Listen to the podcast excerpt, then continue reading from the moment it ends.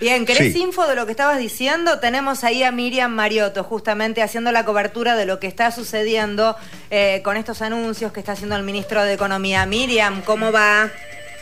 ¿Qué tal? Muy buenas tardes. Aquí en el Consejo Profesional de Ciencias Económicas de la Ciudad de Buenos Aires está haciendo en este momento uso de la palabra el ministro de Economía y candidato a presidente de Unión por la Patria, Sergio Massa.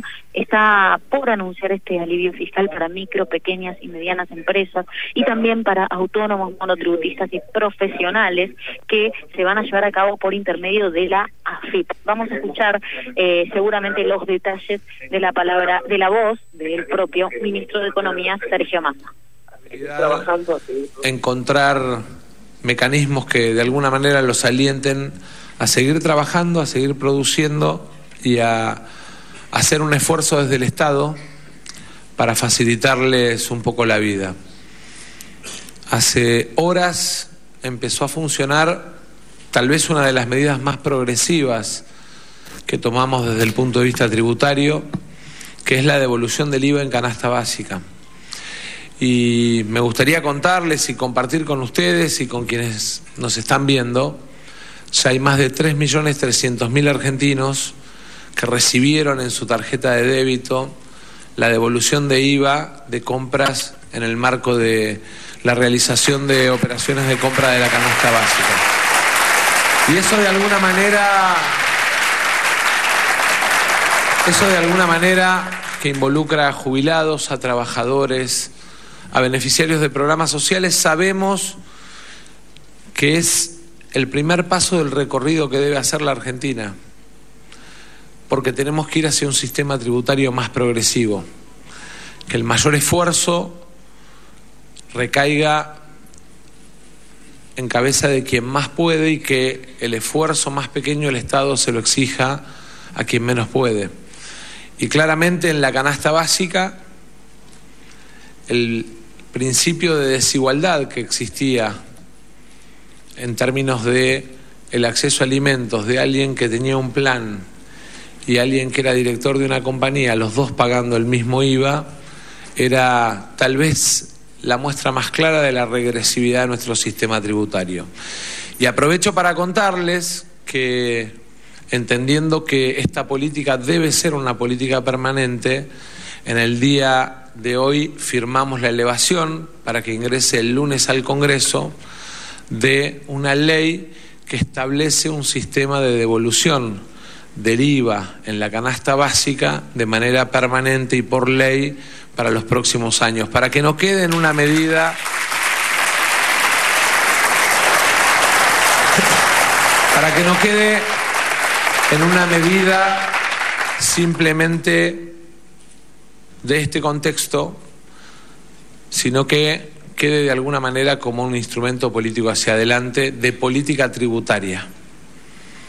Argentina necesita, como bien decía Guillermo, reformar su sistema tributario, necesita simplificarlo, necesita hacerlo más progresivo, necesita además que no haya dobles y triples imposiciones, ¿no? Esta cosa de que en el mismo producto de la canasta básica aparecía el 21% de IVA, el 4% de ingresos brutos, el 3% de tasa de seguridad e higiene y en definitiva un laburante o un desocupado a cualquier bien de consumo de la canasta básica le terminaba teniendo que poner encima entre 27 y 28 puntos dependiendo de la provincia. Me parece que esas son correcciones que tenemos que hacer porque hacen de alguna manera a construir entre todos el principio de justicia tributaria.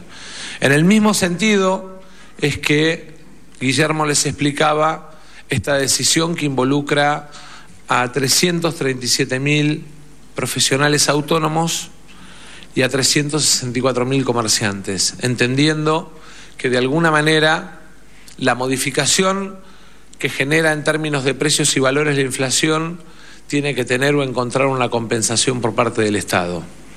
Porque nominalmente el Estado se beneficia. Y porque de alguna manera lo que tenemos que hacer es encontrar un punto de equilibrio en el que cada uno ponga una parte del esfuerzo.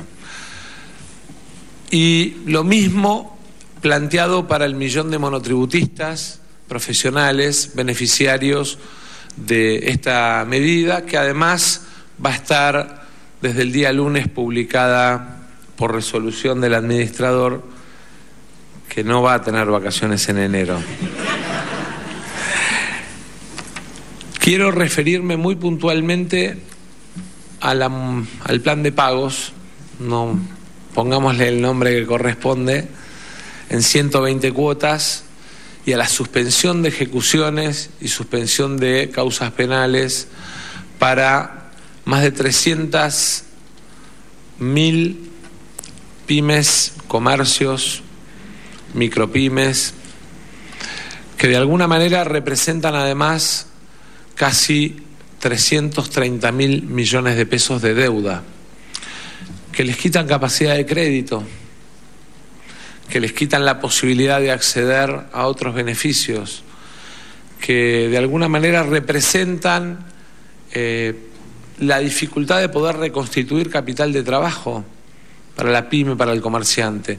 Y la decisión de hacerlo en 120 cuotas, la decisión de hacerlo con una tasa que de alguna manera tiene el beneficio de que impacta sobre nuestras pequeñas y medianas empresas, que muchas veces no se las miden en términos de lo que representan para el corazón de nuestra economía. A ver, empecemos a comentar, Gabriel, lo que está...